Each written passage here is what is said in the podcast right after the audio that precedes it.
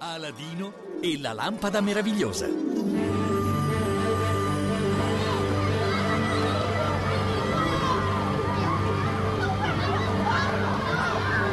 Aladino! Aladino! Vieni a casa, la cena è pronta!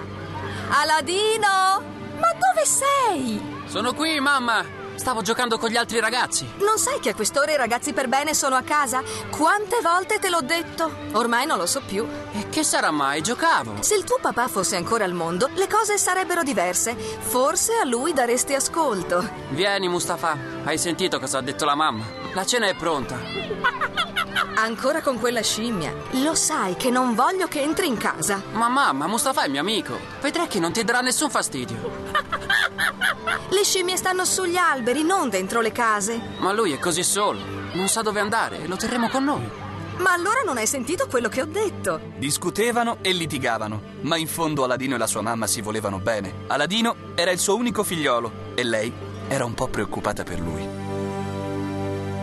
Te ne stai sempre in giro a giocare con quei ragazzacci. Ma quand'è che cercherai un lavoro? Tra un po', tra qualche giorno.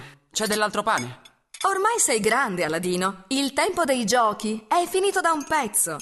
Mm, è così bello giocare, vero Mustafa?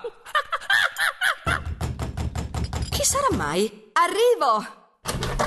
Ehm, buongiorno, signora. Buongiorno. Mi è stato detto che in questa casa abitano una donna e il suo figliolo. E cosa vuole da noi? Non si allarmi, cara donna.